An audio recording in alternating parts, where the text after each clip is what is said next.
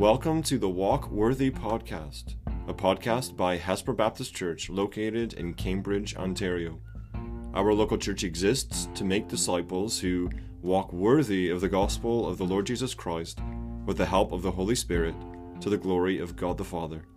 We hope and pray this is encouragement to you and to anyone else you would share this with.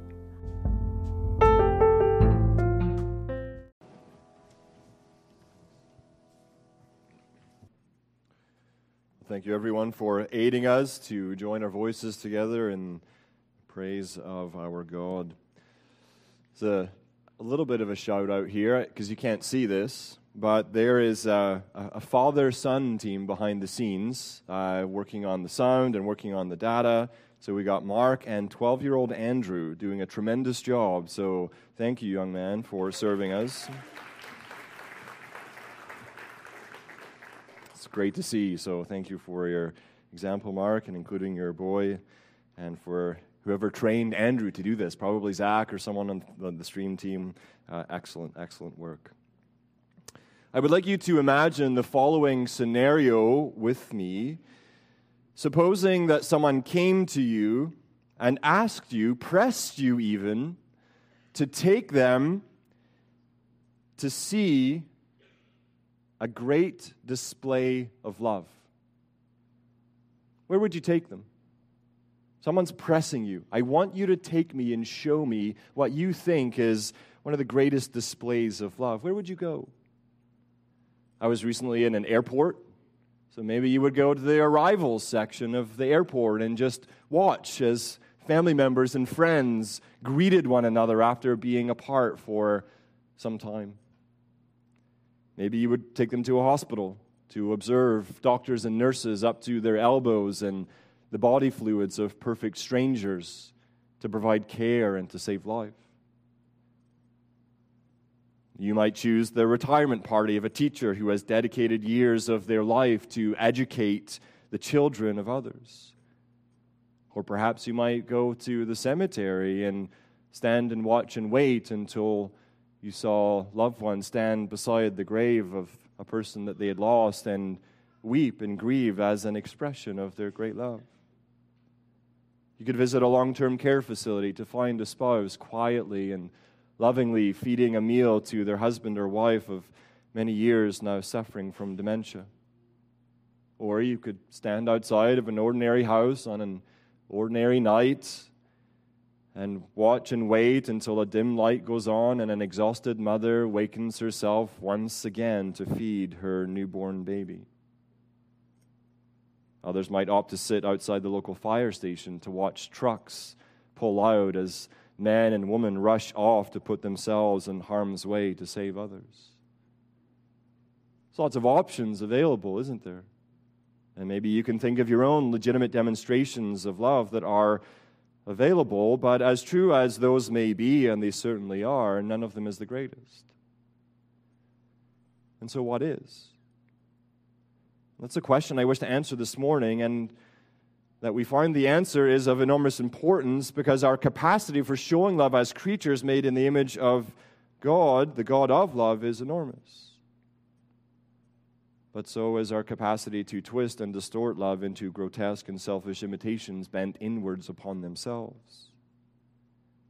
Our longing to be loved is also enormous as creatures made in the image of a God of holy love, but in that longing we turn to counterfeit demonstrations as we work from wrong definitions to our harm and which are often and are an offense to the God of holy love, and perhaps this very week you gave yourself over to a counterfeit version of what love truly is.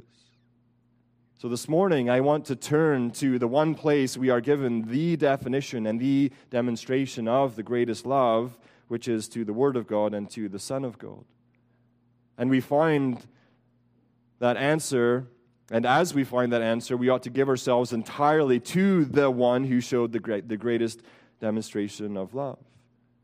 In our desire to be loved, there is no one else we should ever give ourselves ultimately to. And as we do so, we will be compelled to imitate his love. Now, if you're already a Christian, I imagine you have a pretty good idea of where this is headed, especially with the Lord's Supper before us.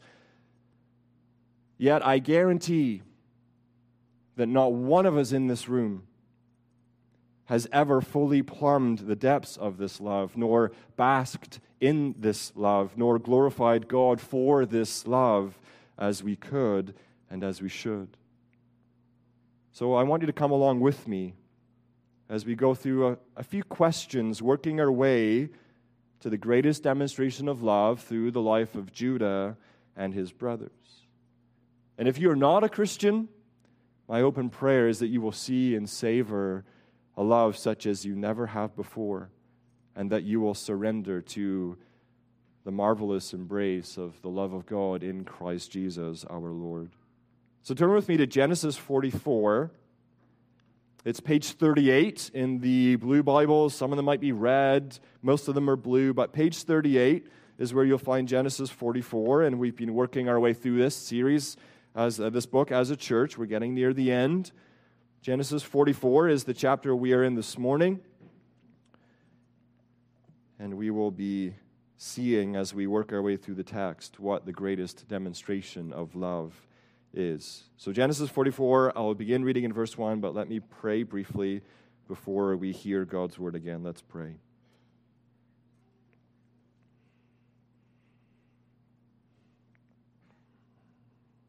Lord, here we are again on another Sunday, a local church. Brothers and sisters in the Lord, as an expression of the church that has existed and does exist through time and across space, and one day will be gathered in one place at one time around your throne. And we pray, Lord, that as we are here this morning, that you would wash us and renew us by your word sanctifying us with that which is truth as we read it and as it is proclaimed, so that we might one day be presented without spot or wrinkle or blemish to the bridegroom who is Christ, in whose name we ask these things. Amen. Genesis 44, beginning in verse 1, this is what it says. Then he, that is Joseph, commanded the steward of his house, fill the men's sacks with food, this is his brothers, as much as they can carry, and put each man's money in the mouth of his sack. And put my cup, the silver cup, in the mouth of the sack of the youngest, which is Benjamin, with his money for the grain. And he did as Joseph told him. As soon as the morning was light, the men were sent away with their donkeys. They had gone only a short distance from the city. Now Joseph said to his steward, Up! Follow after the men, and when you have overtaken them, say to them, Why have you repaid evil for good? Is it not from this that my Lord drinks? And by this that he practices divination? You have done evil in doing this. When he overtook them, he spoke to them these words, and they said to him, Why does my Lord speak such words as these? Far be it from your servants to do such a thing. Behold, the money, the money that we found in the mouths of our sacks we brought back to you from the land of Canaan. How then could we steal silver or gold from your Lord's house? Whichever of your servants is found with it shall die, and we will also be my Lord's servants. He said, Let it be as you say. He who is found with it shall be my servant, and the rest of you shall be innocent. Then each man quickly lowered his sack to the ground, and each man opened his sack. And he searched beginning with the eldest and ending with the youngest. And the cup was found in Benjamin's sack. Then they tore their clothes, and every man loaded his donkey, and they returned to the city. When Judah and his brothers came to Joseph's house, he was still there. They fell before him to the ground. Joseph said to them, What deed is this that you have done? Do you not know that a man like me can indeed practice divination? And Judah said, what shall we say to my Lord? What shall we speak? Or how can we clear ourselves? God has found out the guilt of your servants. Behold, we are my Lord's servants, both we and also in whose hand the cup has been found. But he said, Far be it from me that I should do so. Only the man in whose hand the cup was found shall be my servant. But as for you, go up in peace to your father. Then Judah went up to him and said, Oh, My Lord, please let your servant speak a word in my Lord's ears, and let not your anger burn against your servant, for you are like Pharaoh himself. My Lord asked the servant, saying, Have you a father or a brother? And we said to my Lord, We have a father, an old man, and a young brother, the child of his old age. His brother is dead, and he alone is left of his mother's children, and his father loves him. Then you said to your servants, Bring him down to me, that I may set my eyes on him. We said to my Lord, The boy cannot leave his father, for if he should leave his father, his father would die. Then you said to your servants, Unless your youngest brother comes down with you, you shall not see my face again. When we went back to your servant, my father, we told him the words of my Lord. And when our father said, Go again, buy us a little food, we said, We cannot go down. If our youngest brother goes with us, then we will go down, for we cannot see the man's face unless our youngest brother is with us. Then your servant, my father, said to us, You know that my wife bore me two sons. One left me, and I said, Surely he has been torn to pieces, and I have never seen him since. If you take this one also from me, and harm happens to him, you will bring down my gray hairs and evil to Sheol or the grave. Now, therefore, as soon as I come to your servant my father, and the boy is not with us, then as his life is bound up in the boy's life, as soon as he sees that the boy is not with us, he will die. And your servants will bring down the gray hairs of your servant, our father, with sorrow to Sheol. For your servant became a pledge of safety for the boy to my father, saying, If I do not bring him back to you, then I shall bear the blame before my father all my life.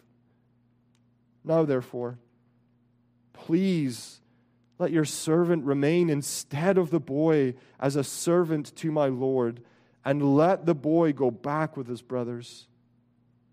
For how can I go back to my father if the boy is not with me? I fear to see the evil that would find my father.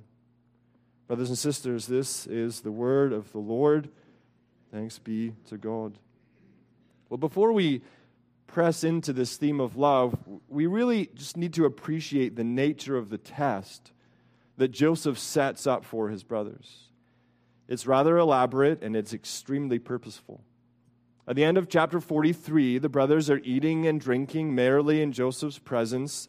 They still, in chapter 44, don't know that Joseph, the man, is their brother. And they ate and drank merrily in his presence, even though Benjamin has received a substantial blessing from this man in Egypt, as well as five times the portion of the rest of the men. And to this, the brothers do not react, indicating that they are truly beginning to change as Yahweh's unstoppable providence advances. But Joseph wants and needs to test them further, so he sets up Benjamin to fail in verses 1 to 12 to see how the rest of the brothers would react. The burning question on Joseph's heart and mind is whether or not they will treat a favored son of their father the same way that they treated him, especially when their freedom is on the line. That's what the test is set up to reveal, and the tension mounts. With bulging sacks, the brothers leave without any concern, given the reception they have received the night before from Pharaoh's right hand man. They don't even consider that some of the bulge in their bags is their money, nor that Benjamin has been loaded up with Joseph's silver cup. Returning with food, being a matter of urgency, they leave early in the morning in verse 3, but they're tailed by Joseph's steward at Joseph's command, which is all part of the ruse. And as we read, when the steward captures, catches up to them, he speaks in verse 6 as Joseph commands in verses 4 and 5. And note there in verse 4 that Joseph phrases a question that is soon to be reversed in Genesis 45 Why have you repaid evil for good? And in verses 7 to 9, the brothers respond, and, and their logic is sound. We cannot be thieves. If we were, why would we have brought the money back when we returned? We wouldn't even think about stealing silver or gold from your house, your Lord's house. So they're kind of indignant and they quickly drop their sacks and open them up and go ahead. With that said, though they cannot, we can hear the trap shut. And the steward responds in verse 10 Let it be as you say. He who is found with it shall be my servant, and the rest of you shall be innocent.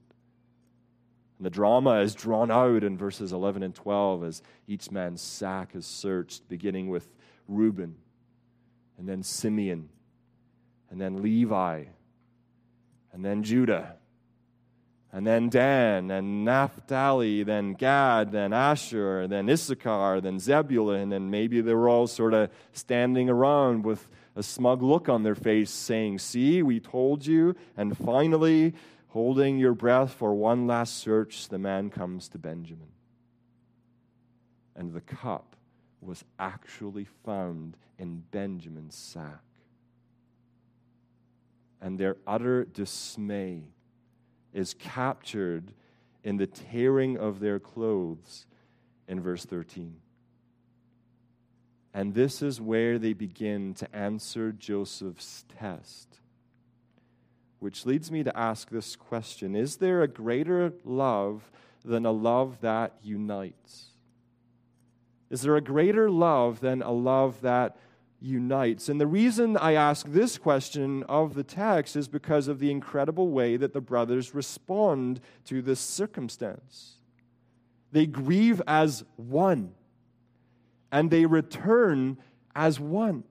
Their love for their brother unites them through this unforeseen testing. And given the full disclosure we've had into the discord of the covenant family through Genesis, I find it rather noteworthy what is not recorded in the reaction and short journey back to the city. The brothers don't lash out at Benjamin. They don't plot and scheme over what to do with their father's second favored son, the one also favored by this man in Egypt. There's no hatred. There's no arguing. They don't despise him as they once despised Joseph. 20 years ago, these men would have taken Benjamin back themselves and would have hoped for a reward. But now, they return with him in solidarity, and it is a rather beautiful expression of a love that unites these men after generations of family discord. As Psalm 133 1 expresses, Behold, how good and pleasant it is when brothers dwell in unity. This is a reflection of the Trinitarian bonds of love between God the Father and God the Son and God the Holy Spirit. Jesus prayed in John 17, 21 and following that his followers would reflect this, that they may all be one, just as you, Father, are in me and I in you, that they also may be in us, so that the world may believe that you have sent me. And as Francis Schaeffer writes in an essay called The Mark of the Christian, when disagreements or situations strain love that unites, then, then we truly have our golden opportunity. I quote at length here. He says, Before a watching world, an observable love in the midst of difference will show a difference between Christians' differences and other people's differences. The world may not understand what the Christians are disagreeing about, but they will very quickly understand the difference of our differences from the world's differences if they see us having our differences in an open and observable love on a practical level. It is in the midst of a difference, or I would add a challenge, that we have our golden opportunity. When everything is going well, he says, and we're all standing around in a nice little circle, there's not much to be seen by the world. But when we come to the place where there is a real difference and we exhibit observable love, then there is something that the world can see, something they can use to judge that these really are Christians and that Jesus has indeed been sent by the Father.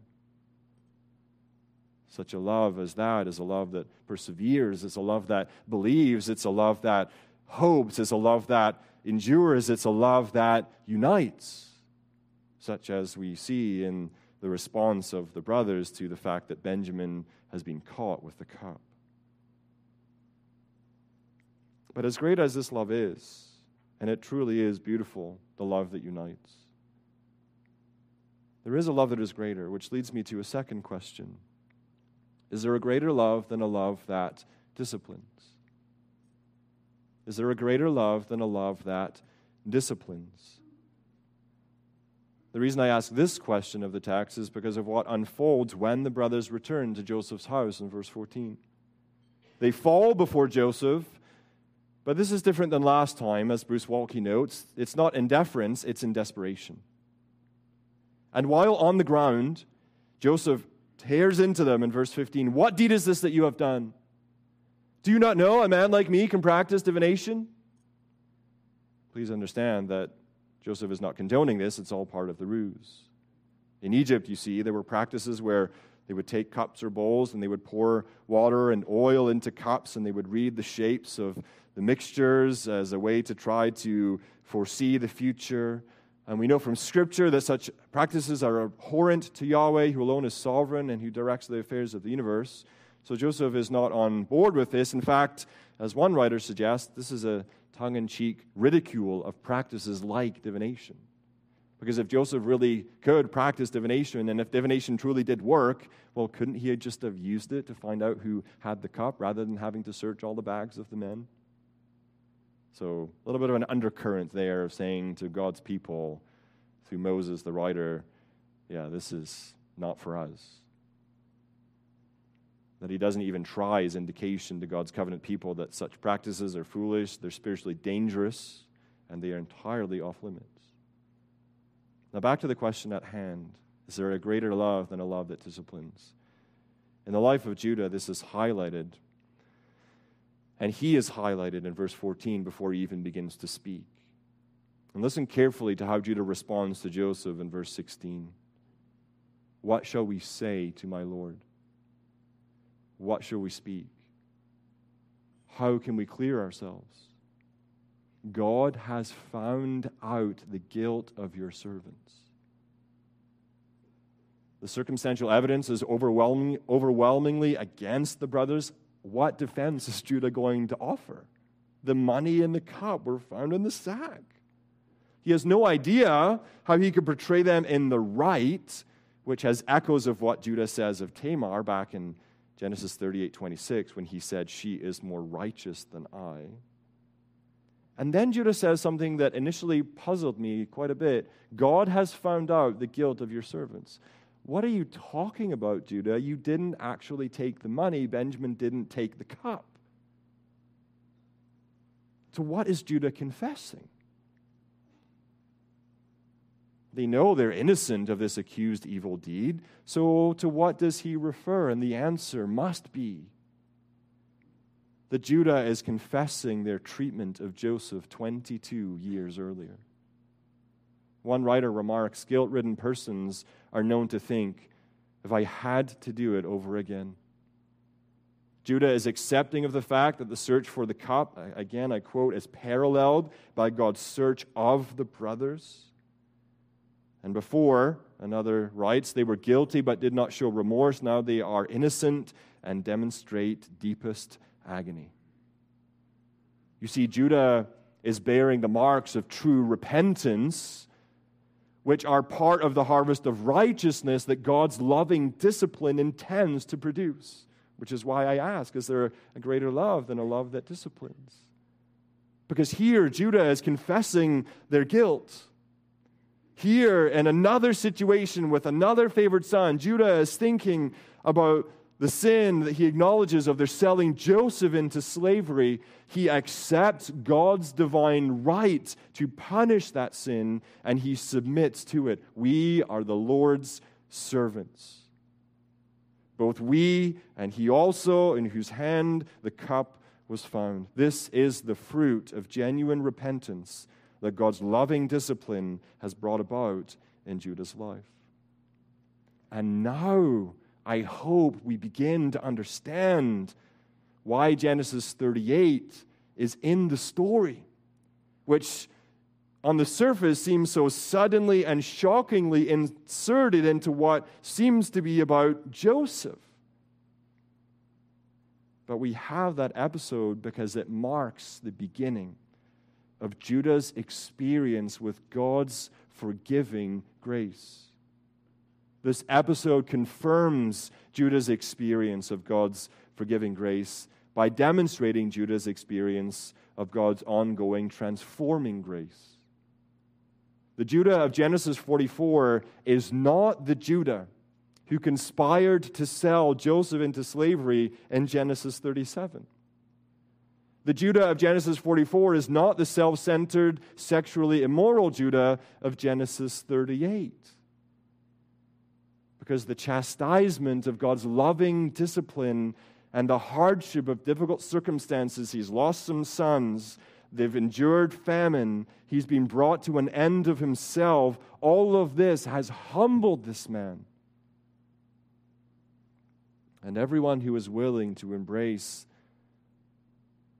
God's loving discipline and what it exposes in our lives will always look back over their shoulder and thank God for His grace.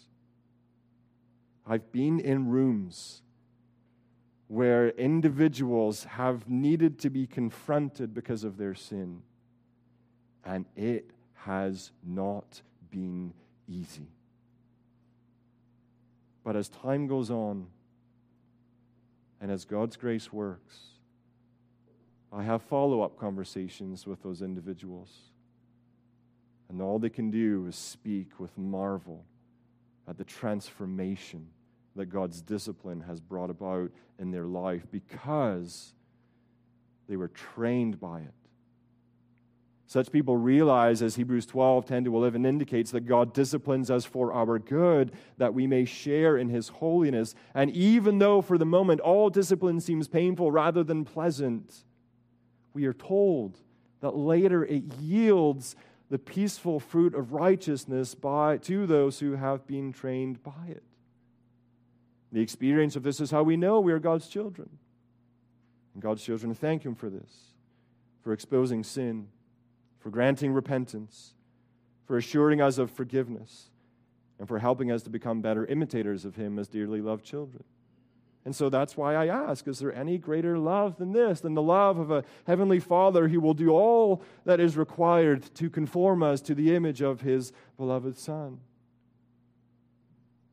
And are you resistant to such a love? Perhaps the Spirit has recently been pressing upon you conviction of sin.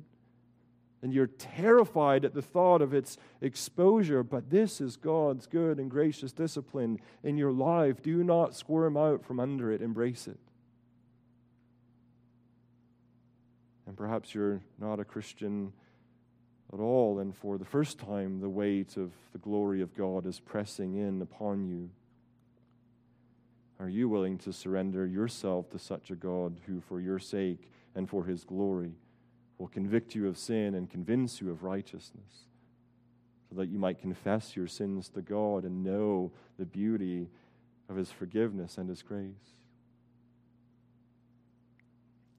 But as great as all of this is of God's loving discipline, it's not the greatest. Which leads me to another question of the text Is there a greater love than a love that overlooks an offense? Is there a greater love than a love that overlooks an offense? The glory of this love, a love that is willing to keep no record of wrong, shines brilliantly in Joseph and Judah's next exchange. Judah's willingness for all the brothers to become Joseph's slaves presses Joseph to put an even finer point to the test, and he replies to Judah's initial comments in verse 17. He says, Far be it from me that I should do so, that is, take them all.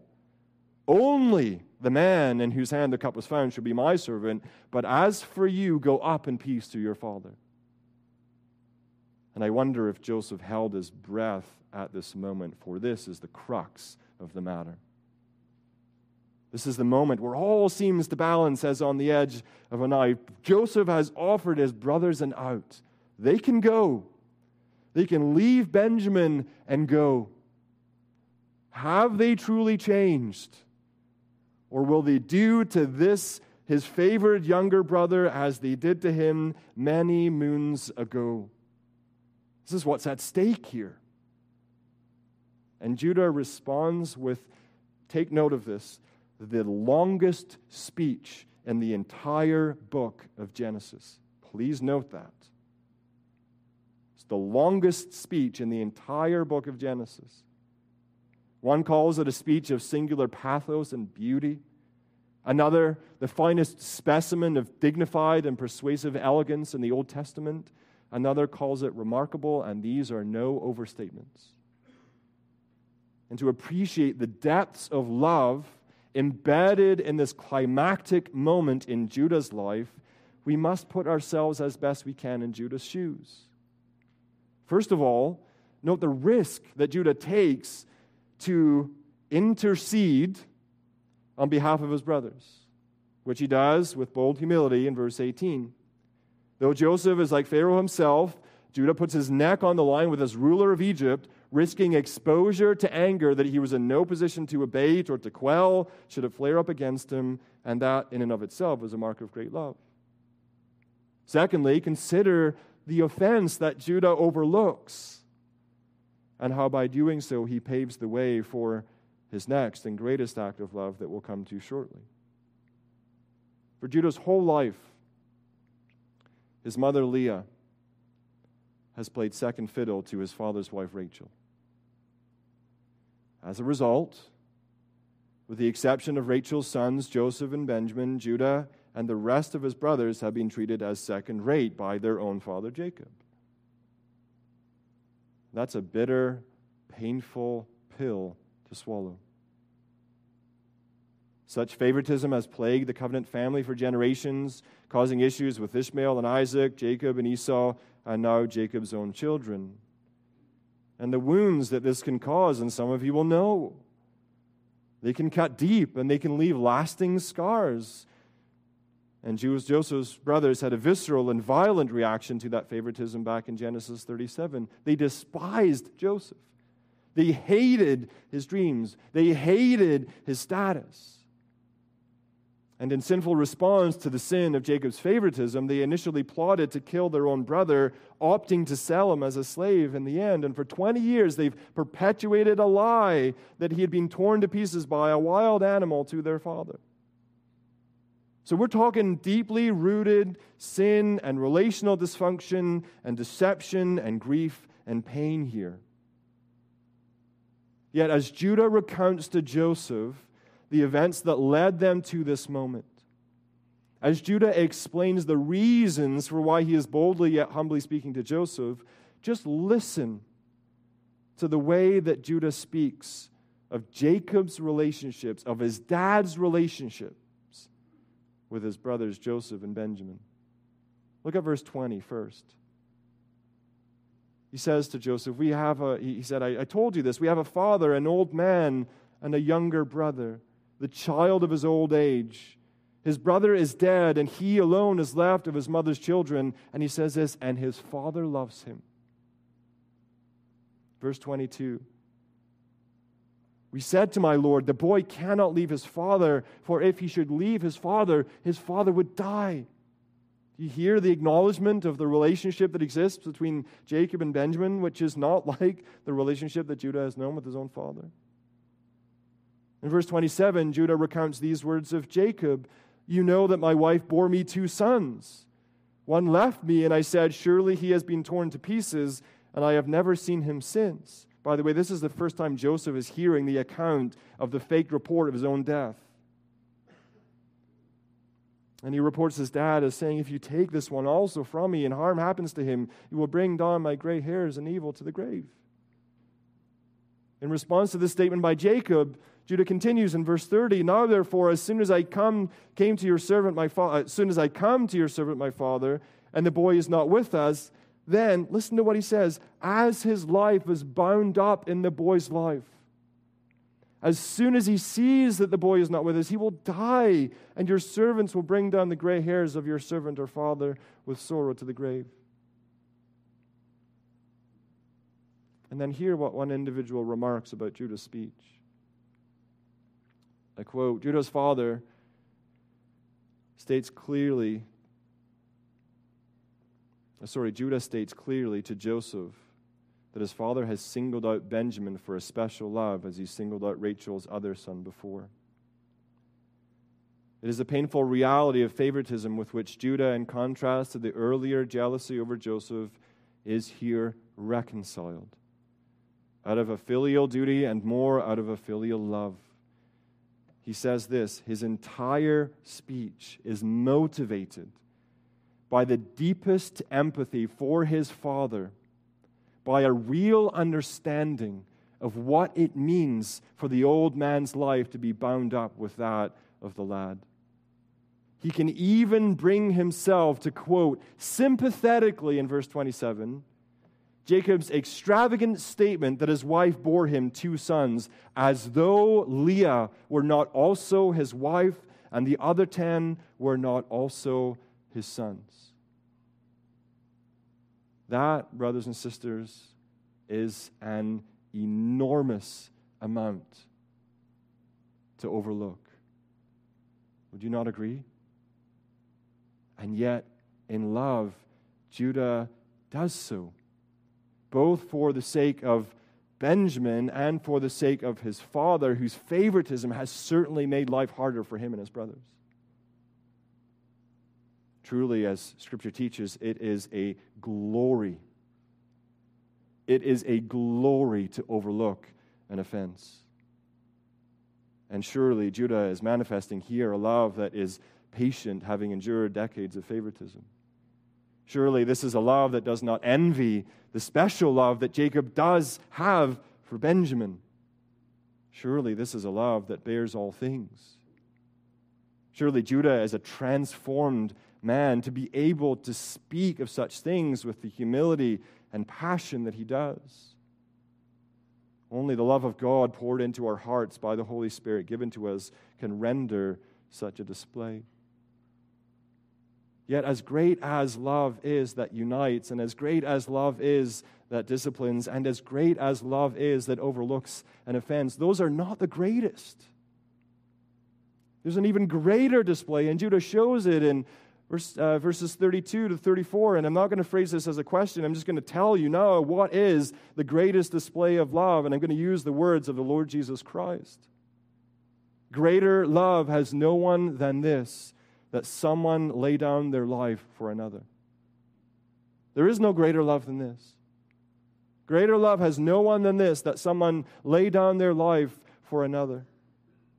And not only is Judah willing to intercede for his brothers in verse 18, not only is Judah willing to bear the blame for anything that happens to Benjamin in verse 32, Judah is willing to take the place of Benjamin for the sake of his brother who was favored and for the sake of his father who favored him. And we have this magnificent conclusion to his incredible speech in verses 32 to 34. He says, For your servant became a pledge of safety for the boy to my father, saying, if I do not bring him back to you, then I shall bear the blame before my father all my life. Now, therefore, please let your servant remain instead of the boy as a servant to my Lord, and let the boy go back with his brothers. For how? Now he gets personal. There's no more your servants, none of that language. The last verse, for how can I go back to my father? If the boy is not with me. I fear to see the evil that would find my father. Someone writes, and I quote 22 years earlier, Judah engineered the selling of Joseph into slavery. Now he is prepared to offer himself as a slave so that the other son of Rachel can be free. 22 years earlier, I continue, it continues, he stood with his brothers and silently watched them when the bloodied tunic they had brought to Jacob sent their father into a fit of anguish. And now he is willing to do anything in order not to have to see his father suffer that way again. So as Judah, as Joseph tests his brothers, Judah passes with love, the greatest of loves. Love that melts Joseph's eyes to tears and brings Joseph's ruse as a hardened Egyptian lord to an end, which will unveil Yahweh's purposes in Joseph's life as we will explore next week, Lord willing. For now, we stay with Judah, who has just given the longest speech in the entire book of Genesis. And I trust that now we understand why we have been saying all along that Joseph is the best supporting actor to Judah. I hope we understand now why Genesis 38 is there. It's not a random interjection, it's a preface to show the repentance of Judah and how Yahweh in his discipline shaped the man to respond here as he does. Barnhouse writes of this. He says, Here was the eloquence of true love, love so burningly manifest, so willing to take full responsibility before God, love which thought only of Jacob and Benjamin, love that melted the heart of Joseph. Such love moved Moses to ask God to blot his name out of the book of life. Such love prompted Paul to wish himself accursed for his brothers if only they could be saved. We see here that Judah was transformed by divine love, and in doing so, he was willing to lay down his own life. The final chapters of Genesis, they're not about Joseph. The final chapters of Genesis are about what all of Genesis is about the line through which the one would come to crush the head of the serpent. It's about the messianic line. It's about Jesus Christ, of whom Judah is here a shadow. He is a type. And when Matthew writes his gospel, beginning with the book of the genealogy of Jesus Christ, he picks up the same highlight in Genesis 44, verse 14, and he includes it in Matthew 1 2. If you check that out on your own, there is identical wording there. This is what Matthew writes in Matthew 1 2. Abraham was the father of Isaac, and Isaac the father of Jacob, and Jacob the father of Judah and his brothers. Not Joseph and his brothers. It is Judah and his brothers. Because Judah is the first person in Scripture to offer himself in the place of another human being. He offers himself instead of Benjamin. He offers himself to a life of slavery to spare his brother from the same and his father from a, surely a grief stricken death. The writer of Genesis uses the same language in Judah's mouth instead of, in place of, as the ram that was offered instead of, in place of Isaac, all the way back in Genesis 22. This is about substitution. This is about someone taking the place of another, and Judah is the one who shows this greatest of love. And so Bruce Waltke concludes, and I quote Jacob will crown Judah with kingship because he demonstrates that he has become fit to rule according to God's ideal of kingship, that the king serves the people, not vice versa. Judah is transformed from one who will sell his brother as a slave to one who is willing to be the slave for his brother. What he offers with that offer, he exemplifies ideal kingship. And that should draw our eyes to the greater Judah, to the lion of the tribe of Judah, who is also a lamb, a lamb who was willing to be slain, a lamb who was willing to lay down his life, as we heard earlier, not for good people and not for righteous people, but for sinful people the true king, who came not to be served, but to serve, he gave his life as a ransom for our lives. And there is no greater demonstration of love than this. Every definition, every demonstration is to be measured by Jesus Christ and Him alone. For He humbled Himself by adding a human nature to His divine nature. He humbled himself by becoming obedient to death, even death on a cross. And as such, he has been given the name then that is above every name. This is why he is the King of kings and Lord of lords, so that at the name of Jesus every knee shall bow and tongue confess that Jesus Christ is Lord to the glory of God the Father. Isaac Watts absolutely nailed it when he wrote these words. Listen. Alas, and did my Savior bleed, and did my sovereign die? would he devote that sacred head for sinners such as I? Was it for crimes that I have done? He groaned upon the tree. Amazing pity, grace unknown, and love beyond degree.